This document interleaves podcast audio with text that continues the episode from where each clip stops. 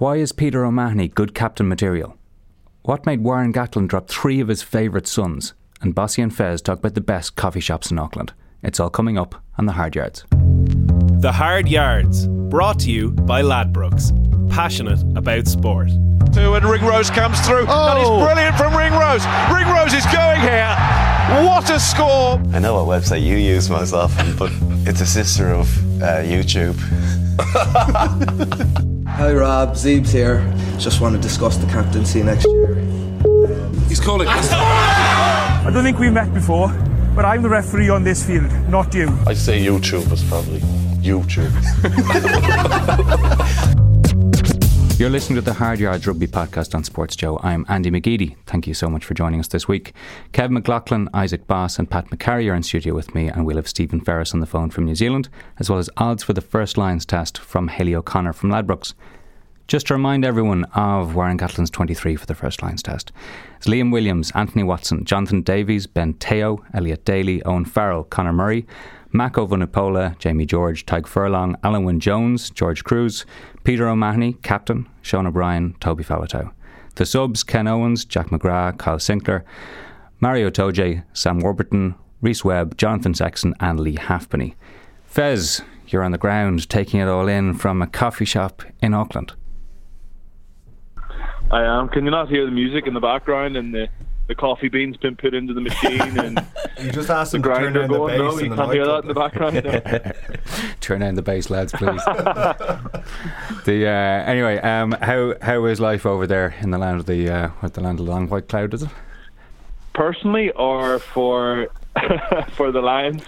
Uh, let's go with personally first, and then we'll get to rugby later on. Personally, things are good. I arrived in on uh, Monday morning. Um, jet lagged to the absolute balls, so uh, I, I, I had to go out and have a couple of pints. As you do, Bossy will know the best way to get over jet lag is to go out and have a few drinks. So um, that's what I've done, and uh, just taking in the sights of Auckland, had a dander about.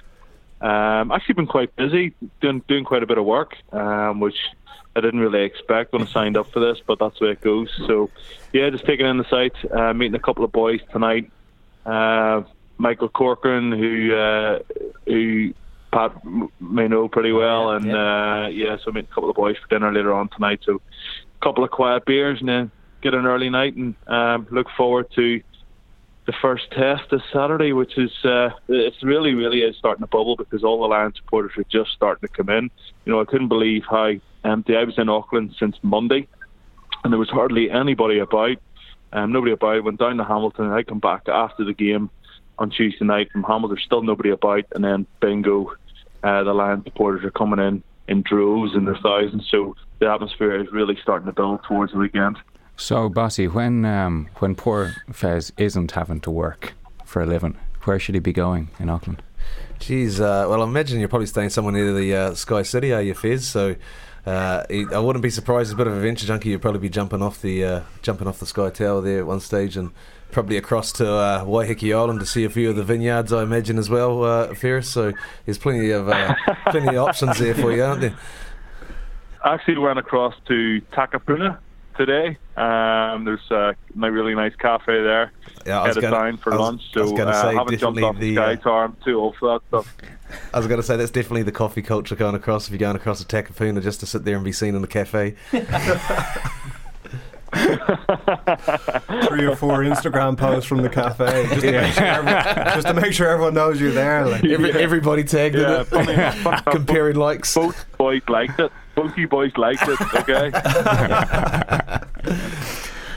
The um, okay, so now we've got over Fez's personal time and you know his horror at having to work. Uh, we do have a Lions test to talk about, and we've got Peter O'Mahony, Lions captain. That is that is serious news. It's an incredible story. When we actually step back from this, you know, after the tour is gone, we'll look back and the book will be written, and you're going, where did this come from? Uh, Kev, it is it is an amazing story. It's an amazing story. Um, Peter O'Mahony, captain myself and Isaac actually to for the Irish tour uh, to US and Canada back in 2012. I think he was only 23 at the time, and obviously there were a lot of older guys. There were granddads like Bossy on the tour in, in his mid to late 30s at that point, you know. And, and, for someone like Pete to come in as you know, he'd only played for Munster a couple of years at that stage and captain an Irish team on tour. I was very impressed with the way he stood up. Um, and just took it in his stride. He's quite a serious guy. He wouldn't be like a huge talker, like played under captains like Geno in the past that you know, you'd hear their voice from start to finish of the game, and that's his style. And then other captains like Leo, who would be quite quiet and considered in what he says, and uh, Pete would be more in the Leo mode, quite a serious guy. And when he speaks, people listen. And you know, he leads in terms of his actions and what he does on the pitch. Um, you know, it's it's incredibly impressive because when Gatland went on this tour he did not even have Pete in his mind as a potential test captain. He had Sam Warburton there, then he had his backup of Alun Wyn Jones. And Alun Wyn Jones is on the pitch at the weekend and he's captained a successful um, Lions test team. And to get Pete in there ahead of him and keep Warburton on the bench, it just says a huge amount about the impact he must have had on tour. Mm. What's um, really interesting, sorry, yeah. sorry to cut across you. What's really interesting is like his actual numbers and stats in the games haven't been enormous. Yeah. Like made you know three three carries and one tackle against the Maoris, and you know. But the thing is, he's doing a lot of the grunt work and the unseen work, and he's freeing up Faletau and Sean O'Brien. I think that that's a great balance. But for me, I think he needs a barnstorming game against the All Blacks at the weekend. I think he needs a couple of big carries, a couple of big tackles, and he needs to lead from the front in that way. And he needs to step up his game, and he'll know that. And the impact he's had is phenomenal. Um, but this is huge pressure, and this is a different level. And you know, it's just amazing to have another uh, Irish Lions captain. Yeah, Fez, what's the reaction over there like? Yeah, it's funny the reaction over here because um, it's almost you know Pete came in to the Irish squad when uh, Jamie Heaslip picked up an injury, got a man of the match performance. Then everybody was talking about him. Then he got on the Lions tour. Then he's he's now captain uh, of the Lions. You know, some some of the Kiwi press over here actually think that he's got lucky um, because of the way things have fallen. But for me, you make your own luck, and you know Pete had to go out and prove himself in that game uh, uh, against England, and he did that. Um, he was absolutely, you know, phenomenal, one man of the match, um, and really threw threw his name into the hat to be selected for the Lions. And uh, the the way he's went about it, you know, he, he's not the type of person that goes on the social media um, or goes into, uh, you know, in the in the press conferences and says this, that, and the other. He just goes about his business and I think he's a really, really well respected guy. And when you have somebody who's really well respected, like most captains are in the modern day game, you know, it goes a long way. So um, he's not only a good player, but he's uh, he's a good leader and a good captain. But I definitely agree with Kev. You know, I really think he has to have a big game. Yes, he has been good and he's he's a leader and he's been leading from the front, but he has to have have a huge game. You know, somebody like CJ Stander having 20, 25 carries a game. I know he's probably not making huge meters with those carries, but I, I really think Pete is going to stand up on Saturday and say, right, I'm leading the Lions. I got to lead by example on the pitch, and and here we go because uh, he's definitely got the ability to do it. What's he like to play against, Fez? I've, I've only played against him once or twice, I think. Hmm. Um, not too many times. Uh, to be honest, I I, uh, I played with him in his first cap. He played against uh, Italy um, and I was playing. He played seven that day.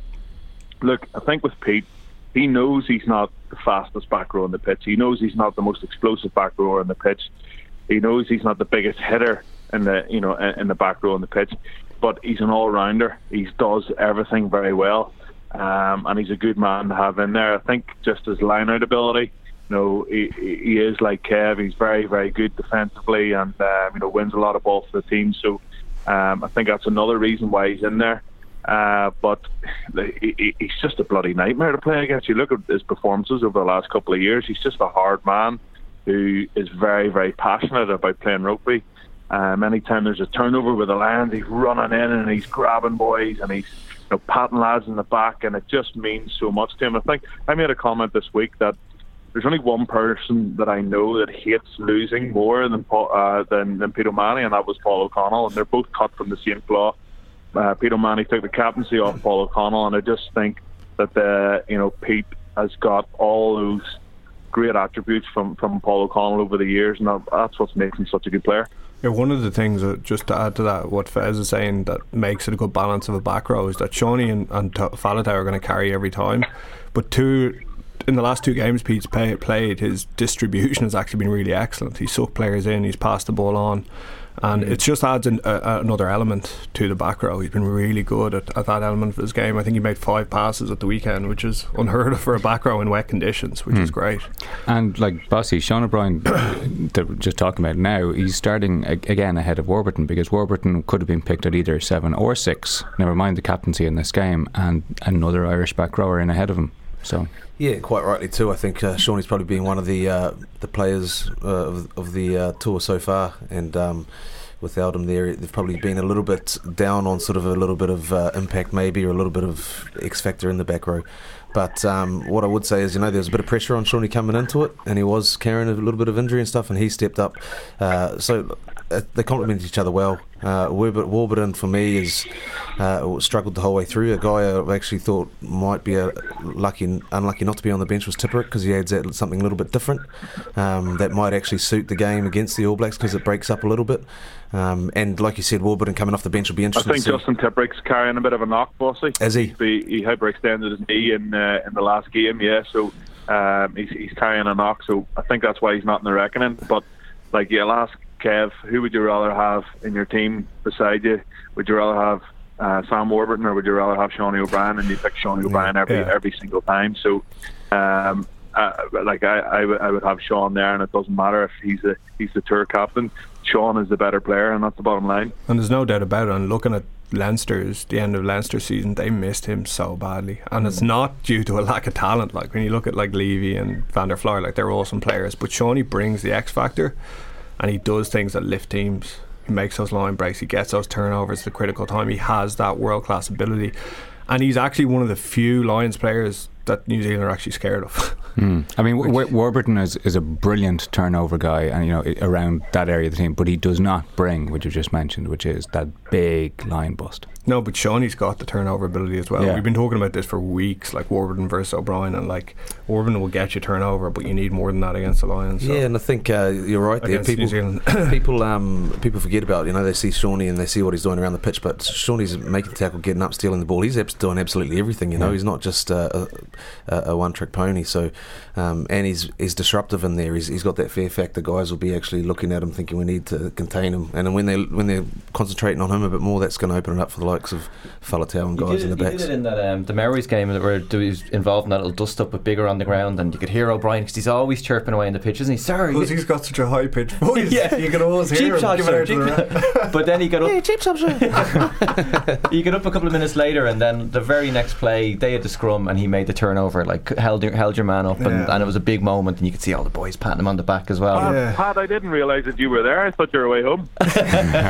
I'm still bitter about it. I'm still bitter. Way to rub it in, Fez. First time I've heard you speak. so yeah, and the, the one name we aren't talking about is any controversy whatsoever. There is no debate. Tyke Tadhg Furlong mm. starting line. I mean, it is again. There's another story. You know, a couple of years ago, would you have said that he is the undisputed starter in a Lions Test team? I don't think anyone would have put their hand up and said that, but it's here. I mean, that's it, it's remarkable. Yeah, it's an amazing story, and I think we spoke about it a little bit a, cu- a couple of weeks ago, where we said that if Mar- Marty Moore hadn't gone to Wasps, would he be here today? Probably not, because Marty was ahead of him in Leinster, and Rossi was ahead of him, and then he Marty went away, he got his chance, and he just took it. Yeah. Like he hasn't looked back since, and I think he brings something different like to any what any Irish tight has done for a long time from a dynamic standpoint and like the amount of carries and, and tackles he makes he's like having an extra back row around the pitch it's a huge test from at the weekend though, because Joe Moody, you know, he he got the right side of the decisions against Crusaders, but ultimately Joe Moody did look like he was out muscling him in the scrums in the Crusaders game, and I guarantee you they're going to target him. Hmm. Him, Joe Moody and Codie Taylor are going to are do do a pincer on on Tadhg Furlong and try and uh, disrupt him and put him under huge pressure and it's probably the biggest test of his life now to go into this game and actually hold parity. Yeah, and you're probably right there as well, Kev, because I think he's he's the odd one out in that front row. You know, I think quite easily it's it's a dark art up there, and you like to keep the guys that know each other in there together. So uh, having uh, a couple of Englishmen and the Irish guy in there sort of disrupts it a little bit. The, the it's the Crusaders front row basically for the All Blacks. Uh, um, the Crusaders not a full strength uh, front row did well a little while ago, a couple of weeks ago. So um, they will be up against it. So it'll be interesting dynamic to see how that unfolds. Tadhg, Tadhg for me just as as his work rate around the pitch is Yeah. that's what that's that's what gets him. It's just I mean, you- unbelievable. like Dan Cole possibly would be the safer bet from a scrummaging point of view, but I'm glad, like right across the park, Gat- Gatland's gone for the calls that need to be made to beat the All Blacks. Like going for for Williams at fullback, he's saying we need tries to win this game, and I'm I'm really delighted he's taken a couple of risks. It's risks. exciting, isn't it? That team, like you, uh, you, you expected a certain team to be named, and you saw that, you know, last night, and you were like, oh, hold on, like you know, Yeah. at least it, it got you a bit more revved up for this game, like, and you know, the fact that these lads could actually come in like daily during the week Yeah. and have a great game and get rewarded. We should ask Haley what the odds are going to be on uh, a nor- on North and Halfpenny getting Mm. dropped I, it, for the for the first test. Like, We'll, we'll, we'll come back to the back three in a second. Um, but Fez, you were talking to you were talking to Johnny before the Chiefs game. Are you surprised that he uh, he hasn't made the cut? Um, no, I'm not surprised because uh, you know Owen Farrell has been outstanding. I was at the European final um, and he ran the show against Clermont. He's just an exceptional talent. I think defense, defensively he's very strong. Obviously, he plays a lot of rugby at 12. Um, but no, I wasn't shocked. And actually met Johnny O'Brien for lunch yesterday in Auckland. We went went for a bit of grub, and you know, Seanie said to me, he's like, with with Warren Gatland, you just don't know what he's going to throw at you. So like Seanie was a wee bit apprehensive of, of his position. He just didn't know um, if he was going to be selected, and I think everybody was kept on their toes. And Seanie kind of came across me as if you know Gatland would probably throw in a couple of curveballs somewhere, and lo and behold, the team's announced, and those curveballs are in there. You know, one of them's possibly Johnny Sexton not being involved, but for me, I think with him being rested uh, a, a week ago, apparently carrying a knock, all the New Zealand media over here are saying that uh, that that was made up, and he was just being rested. Um, but you know, I, I think he would have probably liked a bit of game time before getting into the first test against the best team in the world in their own backyard. But they haven't lost since 1994. But um, for me, I think Owen Farrell is just playing the better rugby. I know Johnny's starting to come good, but you look at that semi-final against the Scarlets, and he hasn't played much rugby again this year. Um, but speaking to him, he's confident. He's in a good place. Um, he, he's enjoying himself out here. Obviously, he's missing home a little bit with his young family, but that's to be expected. Uh, but he's just eager to contribute to the team, and um, if that means coming off the bench on on, on Saturday and slotting a drop goal to win it for the Lions, then he is definitely the man to do that. Bossy, Farrell over Sexton. Yeah, to be honest, I agree. Um, although you know, good mates with Johnny, and, and it's tough to say. I think uh, Owen really deserves uh, his spot there. And, and to be honest, I think he's very key to the the Lions' um, chances of success. Um, he has caused them a, a lot of trouble, and I know they're very fearful of him. But it also adds an extra impact uh, off the bench because when Johnny does come on, I, I, I don't think Owen Farrell will be coming off. They'll be shifting him out, and that just creates. To be honest, it's it's good for Johnny because it takes the pressure off him. He's always been, and he likes that pressure, but it's always been, uh, you know. A lot of pressure on him to solve things and change things and, and to win games and stuff like this. Whereas you saw how they connected um, earlier on in the tour. I think they're, uh, you know, by the end of the by the end of the, the Test series, they could be starting together. It's just Mm. that they haven't had a lot of time together, you know, and that's uh, lets Johnny just sort of probably play his own game and maybe enjoy it a bit more. It's good to hear Ferris saying that he's enjoying it out there because inevitably when boys are enjoying it, that's when they're going to be be class. So I know that when he comes on, he'll, definitely make a, a, a lot of difference. Now, time to talk about the back three calls because if you talk about a, a call here or there, two of this back three you would have thought once they're on the plane, they are starting for, for Gatland, Halfpenny and North. Neither of them are starting, and instead it's two guys who seem to have played their way in just from form Liam Williams and Elliot Daly. Nobody called this one, lad. No, no. I, like I, Yeah. I, I would have even thought like Williams maybe had a chance, but uh, as a left winger or something like that, I thought he might have went there because North just wasn't good last weekend at all. So I thought Williams might have had a chance, but not as fullback. And then didn't see Halfpenny. I thought I thought the minute Hogg got injured, Halfpenny was just locked in, just wearing the jersey. The well, red and well. Hogg injured plus Farrell having a quad strain. I was going And once a couple of once you got yeah. the Far- the Farrell news. I was going. There's no way Leigh Halfpenny is not starting the first test and kicking. Yeah, as uh, Kev said earlier, there's still plenty of kickers there, you know. Johnny as well, great kicker. Um, Elliot Daly can kick. Yeah. Um, Williams can kick. Um, yeah, but for me, like I don't think uh, North and Halfpenny have really deserved their spots. I think we've all no one sort of guessed that that Gatland would drop two of his favourite sons, and I think that's really been the, the spare in it that he's actually done them both at the same time. But um, well, along along with Warburton, yeah, exactly. That's three. That's three favourite sons. And he's I, only room for Alun Wyn. Imagine yeah. the Welsh podcast this morning, just tables being banged. Like, you know. And Alun Wyn's probably lucky to be there as well. Yeah, I know, but uh, like I, I, think it's the right call. Um, and those guys, they've been been on form. Elliot Daly is is, is dangerous. He's got that X and X factor, and as you can see against the Chiefs, uh, Williams two of the tries directly later in the game came from his breaks and, yeah. and, and, set them up, which is is key for that little bit of um, variation. Whereas I, am a huge fan of Daly. I think it's, it's an all round footballer. I just think he's fantastic. He's an intelligent player. He's got acceleration. He's got the boot, obviously, but he's also he can kick intelligently. It's not just a siege gun. Yeah. Um, it, but it is. There's another side of this, which is the George North. George North is the guy who, if he's on, he can score from anywhere in the field. And Gatland, it's a brave call. It is, but you look at say what happened against the Blues, where Lyons actually got done for pace on several occasions, and he like Gatland's gone for two fastest wingers in the squad here. Daly and Watson. Yeah. and when you're playing against someone like Ioane, maybe you need to do that. And yeah. I, I, just think it's a smart call. I, I hope it pays off. It's, it's, slightly more high risk. I think like Liam Williams can be amazing and have the X factor, but like he got a yellow card and he can be he can be he, he can, be a he can do bit, Liam Williams. Let's just say a little bit reckless at yeah, times. The scaffolder can be so and the, like. And that's probably the thing. Uh, I think uh, Watson may be a little bit vulnerable. Like George North has been vulnerable on the wing, and uh, I think mm. Watson could be vulnerable, especially against Ioane. Um, and maybe I thought Williams might have been there just to, to solely to disrupt mm. him. So uh, I think you know Liam Williams will be great at, great at fullback to, to cover that. But yeah, so we'll, we'll, skip on to the bench for a second. Uh, Fez Warburton as an impact player off the bench. Um, how does that sit with you? Fez gone up to get another latte, I think.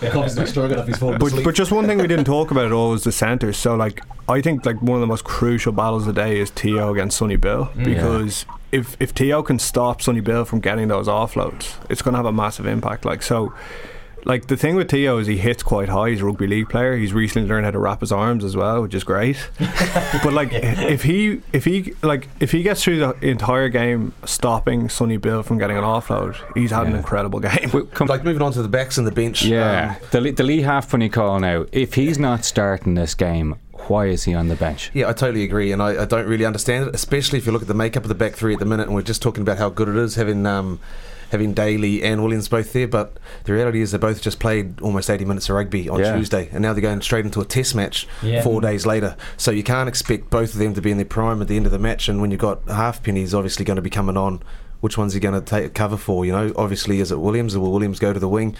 A bit of fati- element of fatigue against a, an All Blacks team that's you know dangerous at that time of the game. So that, that's what I don't really understand in sort yeah. of some aspect of Gatland's uh, selection, which I think will be be very crucial uh, in the outcome of the match. Yeah, I mean, I could see more in terms of the shape of the of the 23 you could see more logic in having uh, someone like a Jonathan Joseph there or, you know, because there's a lot of versatility in the mm. team as it is they could shift around um, you could see logic in I mean Jack Nowell even if you want a game breaker that's someone who can yeah, give you that like and then shift again shift other people around um, but I don't know I'm not seeing it um, but Rhys Webb now can give you that impact yeah, and I, to be honest, um, you know, kind of really deserves a spot in there. But if you're looking for someone to change it up, um, Rhys Rhys Webb has just been dynamic. You know, he he hasn't done the little things well that you need from a from a scrum half, the crucial bits. He makes those little bit of errors and stuff like that. But his running game is absolutely uh, dynamic at the minute, and he's caused the the All Blacks a bit of trouble when he's been on the pitch. So I know they'll be wary of him when he comes on, and it can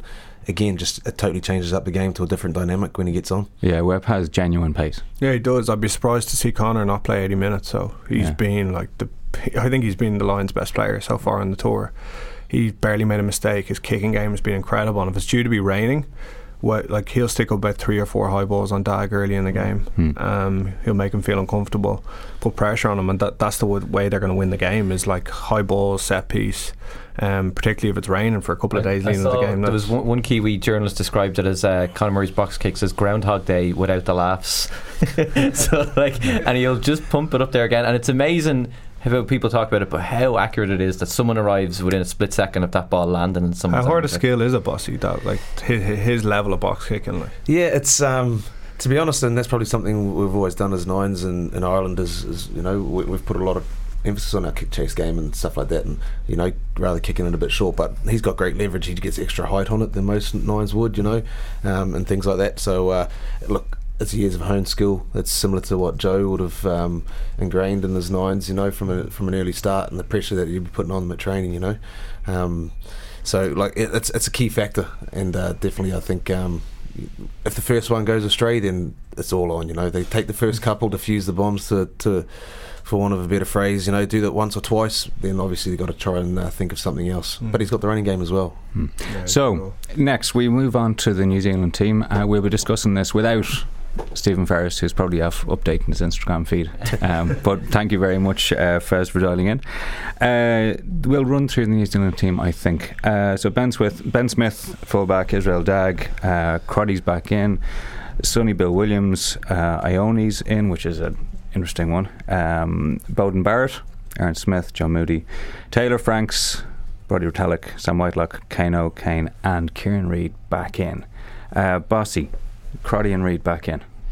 Yeah, Kieran Read, obviously. Um, I wasn't sure if he was going to make it as well. You know, I don't, don't know how injured he was and, and, and, things like that. Whether they'll just keep it under wraps, but I, I think he is very key. He's t- similar to like a like we're talking about Seanie and, and and those type of guys don't need to play a lot of rugby. He'll just roll in and lead from the front. And to be honest, he's he does everything out there as well, you know. Um, and in terms of uh, Crotty, he's probably more of a surprise for me. Mm. Um, hasn't had a lot of rugby, came back in and then got a slight injury again, and then um, Lienert-Brown actually played very well uh, last weekend. So I thought uh, I've been watching him come through for a little while now, and thought you know he, he teamed up well with Sonny Bill that they might um, partner in the centres. Both of them haven't played uh, with Sonny Bill a lot. Sonny Bill hasn't been playing a lot of rugby. He's been, been on form, mind you. Um, I think Crotty and himself have only played two or three times together, so mm. that'll be interesting just to see that dynamic, which is a bit strange for an All Black midfield when you've got some maybe a partnership as as inexperienced as that. And uh, Kev on the wings, there's no Savea and no Naholo. Yeah, it's crazy that to think someone like Savea can be left out of your 23. Yeah. But Ioane has just been so good, and I think based on the, the havoc he caused for the Blues against the Lions, I think it's the right call to pick him.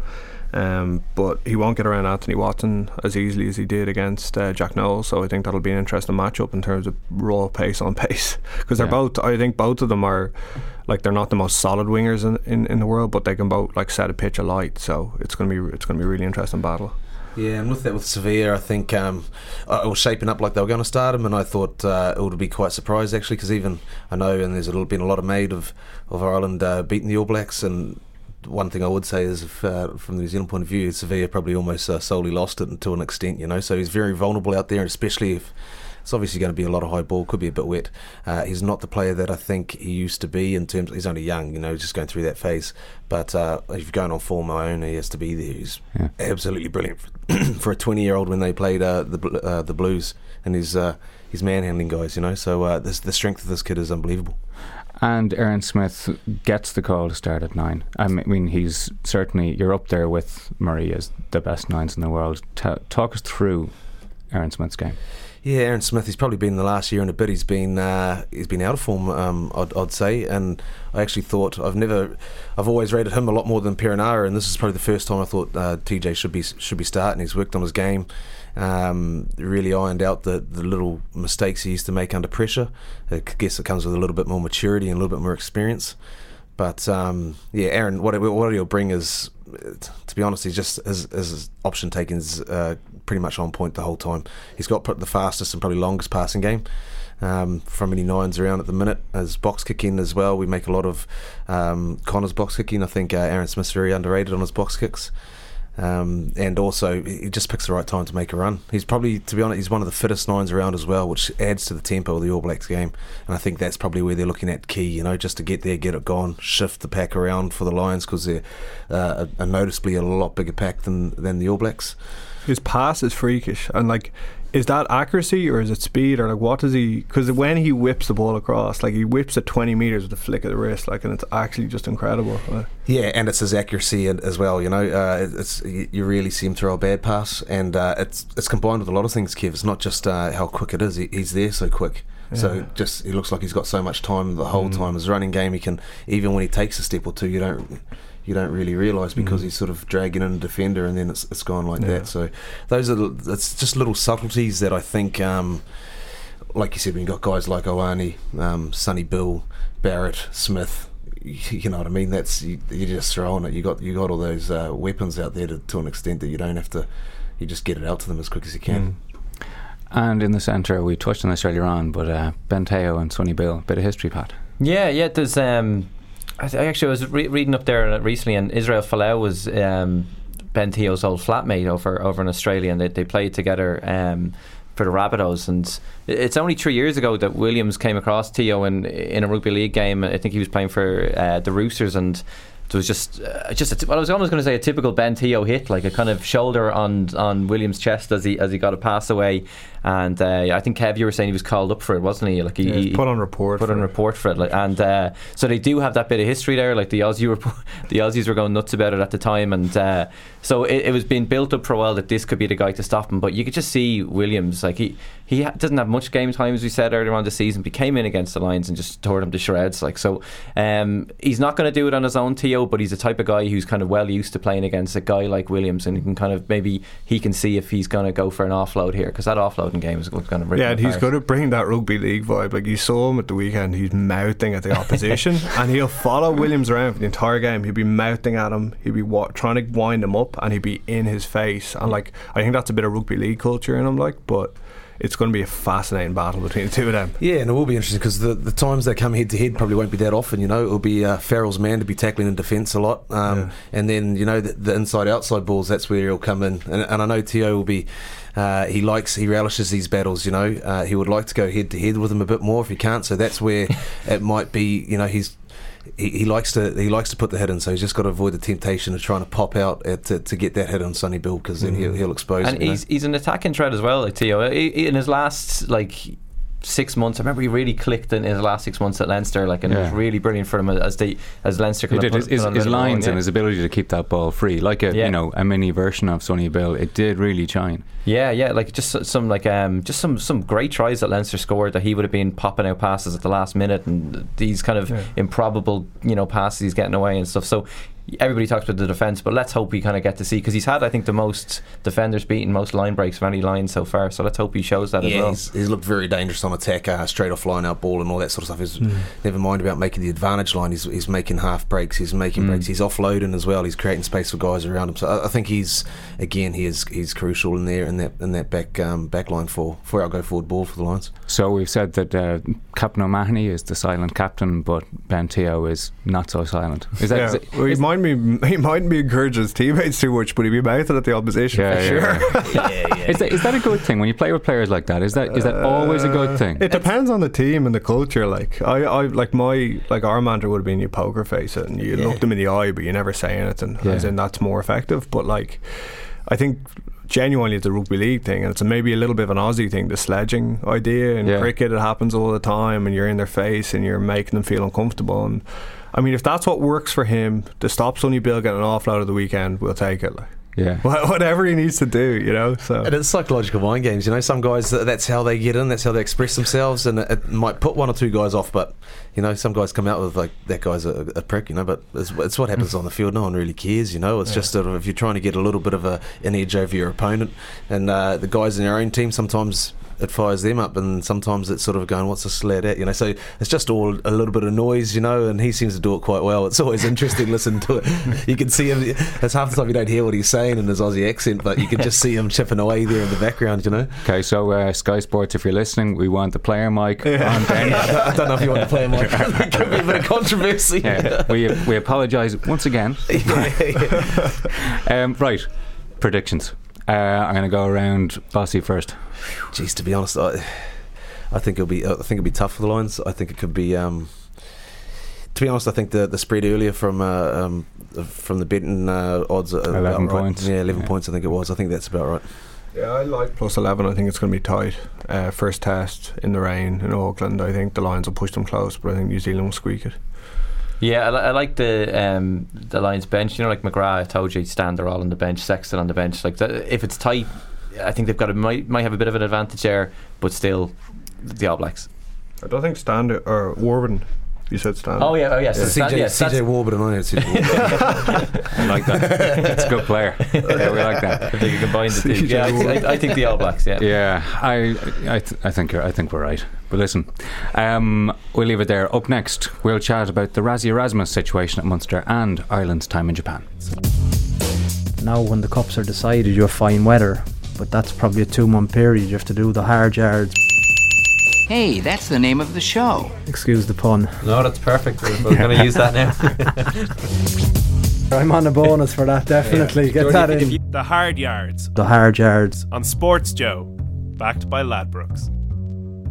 Thanks for listening to the podcast today. If you're listening to it for the first time, subscribe on iTunes, Podcast Republic, SoundCloud, and every good podcast app to get it straight to your phone. We're going to do a wrap up of some of the rugby news stories from the last few days. Now, uh, Rassie Erasmus, his future, we thought it was sorted, Pat. Yeah, we, we, he, we heard it from him, and then, but as I think I mentioned at the time, he said, "I'm staying," but he never said how long he was staying for. Like so, a few couple of months later, he's, he could be going. And um, th- yeah, I think it was Cian Tracey in the the Irish Independent mentioned it, and and they've got pretty good contacts down there. Uh, you know, it, it'd be hard to. They seem pretty confident with it. They've got a bit of a partnership with with Munster. So if if if he was anyway wrong, I'd imagine Munster would have would have been you know given a strong phone call about So- it. So I'd say uh, it, it doesn't sound good, but it'd be interesting to see whether he sees out the six months or whether he gives him a season, and whether he kind of feels like he owes him a full season. Yeah, it's it's not great. I mean, is this one of these situations where there's a this six month clause is coming back to bite them? well, yeah, potentially, you know. Um, and with I mean, it happened You with Lam. And yeah, and and probably there's more reason for it to be happening with Erasmus when you look at it. You know, if if South Africa call in his native country and, and things like that, you know, so Yeah, I mean, You know- don't, don't get us wrong. I mean, if you're going to if you're going to leave, Yeah. go for a test coach, t- test Exactly, directorship yeah. job in your own place. Yeah, good luck to him. It's just it's a, the communication aspect of it seems to have been less than ideal. And I think um, what we're hearing is probably uh, like what's going on in the back the, the back room there is I'd say it'll be a lot more clearer amongst them if it is going to happen. Uh, they've got enough uh, like all the other. F- Players in the moment like um, Nilo, uh, Flannery, Sexton, sorry Felix, they're all just recently signed two more years. So uh, I'm sure there's a bit of um, pre-crisis planning, for want of a better word, that these guys are having a little bit more say. They're sort of trying to divert the roles, who's coming in or who's doing what. So if it is, it's the transition that'll be the tough point, as we are talking about earlier. If, if he's leaving in six months around December, January, that's a tough time Yeah. uh, for somebody to perceive uh, to, to be leaving a, a season for the guys in the team. Yeah, Kev, you mentioned that off air earlier on. Like, you know, if you were looking forward to a coaching transition happen mid season, that wouldn't be ideal from a player's point of view. No, and they, they've just begun to get that level of stability they've been craving, and I think Erasmus brought in a huge amount. And we saw Munster play like they haven't played in a number of years this season. I know they didn't um, win any silver in the end, but they were they were right in the mix, and they played some of the best rugby they have in a long time. Yeah, a And- a final and a semi final. Final and semi final, is very impressive. Like, and I think uh, from a player's point of view, the right thing to do if Erasmus is planning on leaving in six months' time, he should leave now. Um, and allow them to. I would guess that if he is planning on leaving, that Munster are looking for a coach right now. And then negotiate, you know, how to tie up that six months Yeah, in some way. Exactly. It's more disruptive for him to coach until say Christmas. Think about the Christmas period and think about like that stage. Your mindset as a player at that se- at that stage of the season is like you're playing games, you're playing against Leinster, whatever. Like you're Actually, they pick under strength teams there anyway. Like. yeah, yeah. But there's so much going on, and from a player's point of view, you just want stability. You want to know who your coach is, and Yeah. to have it in your head September, October, November, like those key games in the season, that someone might be leaving in a few months, or someone is leaving in a few months. Yeah. It's very, very difficult mentally from a player's point of view. So I would guess that what Munster are going to do is if he is initiating his clause, um, that he will leave straight away. Um, but Bossy, Bossy, do Munster need to come out and say something on this?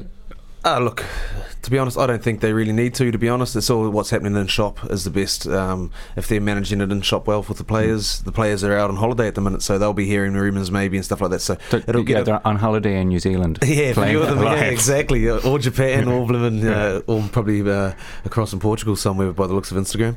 but um, but uh, what I was going to say is it's it is that tough time, and it's around the, these holiday times you don't like these rumours happening because you can't control um, what you what what's being fed to your players.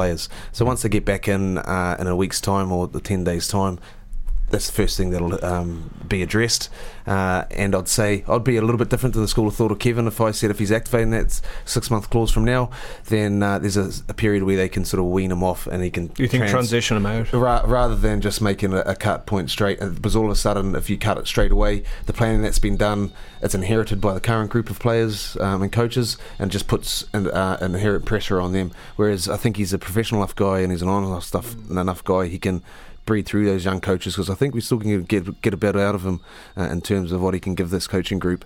And then, is there anyone there that could potentially be head coach material, like in terms of the guys he's been bringing through and trying to like foster and grow? Like as in, like you say, if that was the plan for a six month transition, yeah and his plan over that six months was to foster someone to become the new head coach because I think that's more effective than bringing in some yeah. Like it's really, really disruptive bringing a new coach, new ideas, new mm-hmm. everything in the middle of the season versus transitioning someone up. But the I'm nat- just trying to think: is there anyone in there? The natural one would be Paulie, I'd imagine, but whether he's ready for that or yeah. wants to accept that type of role, I don't know. He's involved. He's he? involved in there in the yeah, academy at the present, you know. So I think that's uh, probably the natural maybe progression rather than somebody like.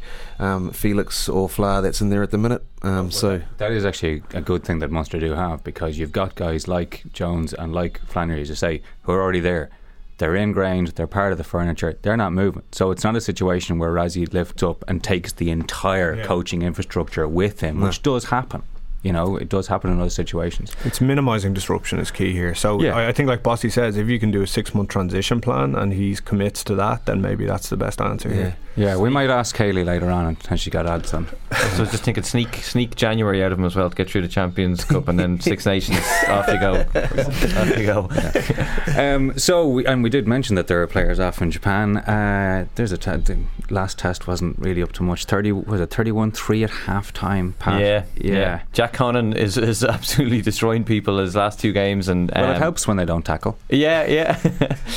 um, he, he's he's been great, and so is Keith Earls. Keith Earls racking up these unbelievable stats in the last couple of games, but. Uh, I think Schmidt will be kind of like this. Just still, you know, just even from talking to Raj and how much of a perfectionist is, the sloppy little scores they're giving away. Yeah. I think it was two late tries. They even maybe three late tries they gave away against the Japanese. And uh, but there's some guys who've really stepped forward now and kind of um, like that Ireland team looks like a great team, looks like a solid team. He's pretty much gone with the same pack for the last three games because he announced the team there today, and um, not much change. And only Treadwell, Treadwell's in there now, and I think James Tracy's getting a chance as well. So um, good to see Devin Toner getting his 50th cap there as well, like um, at the weekend. So um, I, I, think he'll be pretty happy, and, and, he's just given a few guys in the back line little looks now, and um, I think and, and, the experience of pulling on that green yeah, jersey. Yeah. Doesn't matter who you're playing against, that has value. But Boss, yeah. Bossy, who impressed you? know in that blowout against Japan? Yeah, to be honest, it's hard to find someone that didn't impress me. They're all like um, very uh, good games. I was disappointed with the, the, the Japanese, as you said, um, but Jack Conan quite clearly is just um, you know he's swatting them off like flies. Uh, yeah. and some of those younger guys. What I do find is key for this tour is the fact that they're getting experience, feeling more and more comfortable in the in the green jersey. They're realising that although it's a, a quicker paced game, they're well and truly up for it. So it gives them a good platform to be able to, to launch and put a bit more pressure on maybe some more seasoned campaigners uh, in, in, the in the green jersey. Hmm. Uh, there's been some other interesting results around rugby the last couple of weeks. Oh. Scotland are um, Scotland beat Australia, putting Michael Cheika under serious pressure. He really needs to thump Italy now, who beat Fiji. Yeah. Uh, South Africa are making French lives very miserable. Yeah. I was away in France there and reading a lot of the rugby coverage. Black flags on the They are page. not happy. They're not happy at all. Uh, and then we also had uh, Francis Saili moving on to um, Harlequins. Harlequins, yeah. People wish him well. Yeah, uh, yeah, and it's just like he showed. Like a lot of people said, oh, he showed you know great talent the last few months but I think every time he stepped out like he rarely had a poor game like he, mm. he hmm. does have a lot of talent and I think he'll do wonders over Harlequins and people will be raving about him as well and yeah health is also a skill yeah, remember that. Yeah, yeah right. Um, and then we also had the Six Nations finishing their investigation into the France versus Wales thing. Sneaking that in, it snuck in there, didn't it? We will link this to Peter O'Mahony because at the time when Peter O'Mahony was coming into the Irish team, because mm-hmm. Jamie Heaslip was out, the France Wales game was still going on, so it was approaching the hundredth minute, mm. and the little bit of jiggery pokery that was um, alleged to be going on by France, uh, the Six Nations have said that. France simply did not comply with the HIA protocol. Uh, you're very naughty boys, and they've been issued a letter of reprimand. But there is no clear evidence that there was any intent to obtain a competitive advantage. I will make no comment on that because the lawyer is staring at me. That's all I'll say. Uh, and Toulon threatened with administrative relegation to Pro D2 when Roger's back in. I can't wait to ask him about that. Who's he always going on about? Breve. He's always taking pot shots at Breve. yeah. Like, see, see what he thinks of Toulon when he's back in. exactly, yeah. Um, I think we'll leave it there. Uh, up next, Hayley O'Connor is in from Ladbrokes to give us odds for this weekend's first test. The Hard Yards on Sports Joe, backed by Ladbrokes. And we're back, and we're joined by Hayley O'Connor from Ladbrokes. Hello. Hi, how are you? Uh, we're very well here. Um, we have the first Lions test coming up this weekend, and what are Ladbrokes saying as the odds for that game? Well, New Zealand are currently 9 to 2 on, but they've actually been shorter. Um, but we have seen the Lions actually shorten up for this test. I don't know whether it's because um, there's forecast for two days of rain, which will suit their style. And actually, ironically, the last time the All Blacks lost at Eden Park, wet, wet, wet, were number one in the chart. So um, it's definitely going to be wet there on the weekend. But uh, yeah, we are seeing the, the Lions come in for a bit of sport. They, they just, I'm over in the UK at the moment, and I don't know what the, the media pickup is like about the team that's been that's starting, but over here, like they're saying things like, oh, you know, a shock team lining up. But it looks like, and I touched on this last week about the, the Lions been good in defence, but maybe needing to up the ante in attack. And it looks like uh, Gatland has really picked a team that is very much an attacking side. With the likes of, you know, Elliot, Elliot um, Daly starting, Liam Williams starting, both of them aggressive, and then the combative you know Peter O'Mahony um, being captain. So um, yeah, the Lions. If you want to back them plus five, you can have them at thir- uh, thirteen to eight. But if you think New Zealand are ac- absolutely going to walk all over us, uh, New Zealand minus twenty is nine to four. Okay, and this and the general over/under spread is eleven points for this game. Yeah. Okay. Um, now, one thing we've also been talking about is, uh, I suppose, another one for Munster fans. While it's good that Peter O'Mahony is captain, hearts are swelling with pride. Might be a bit of sweat now because Rassie Erasmus, the reports that he might be on his way. Um, you're offering odds on whether he'll stay or go. Yeah, I mean, we definitely think it's a question of when Rassie Erasmus will go, not not if. Um, so there's speculation that he's actually already triggered his six month clause, allowing him to leave um, a few months into the season, where which will leave him uh, appointed director of rugby in South Africa just ahead of the 2018 uh, Southern Hemisphere season. So you can, if you uh, you can back uh, Rassie Erasmus to leave by February 2018 at 1 to 12, which is unbelievably short. Or if you think he'll still be at Munster uh, come March around Cheltenham time, he'll be six. You can back him at six to one. Yeah, that sounds like someone knows that this six month clause has been triggered. All right, doesn't it? Um, here, speaking of uh, Cheltenham and horses, uh, you're at Ascot.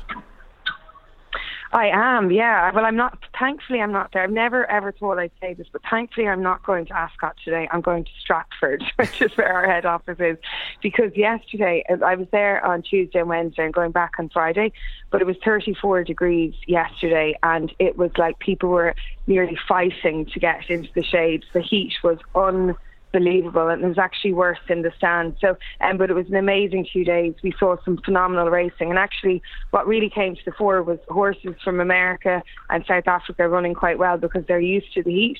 Um, and one horse that I gave everybody on last week's podcast was Lady Aurelia. I said she was the bet of the week and she put had so far put in the performance of the week. She was absolutely phenomenal. So I hope all the listeners backed her at 4 to 1 Yeah, so Pat, Pat did you take that? Bet, did? No, for the I'd say this is probably for the Pat laid it. for the 18th time and now I've missed a, a dead cert bet now. So uh, I, I have the pen and paper ready now. If there's any any more coming this week.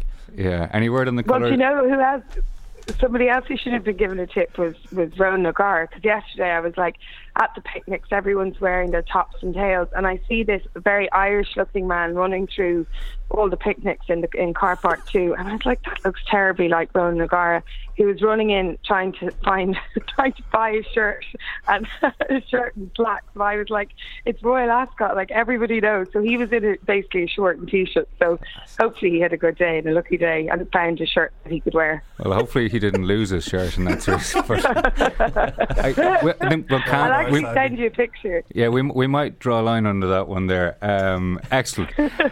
Hayley O'Connor from Great. Ladbrokes, thank you very much. Cheers, Hayley. thanks a million bye bye bye And we'll leave it there. Uh, thanks, Hayley, for taking the call. And thanks to Kev, to Isaac, Pat, to Fez, Joe Harrington for producing, and Paul Donegan was on sound. We'll be back next Thursday with a new podcast. Subscribe to it on iTunes, Podcast Republic, SoundCloud, and every good podcast app to get it straight to your phone. I'm Andy McGeady. Thanks for listening. This has been The Hard Yards. We'll talk to you next week. The Hard Yards, brought to you by Ladbrokes, passionate about sport.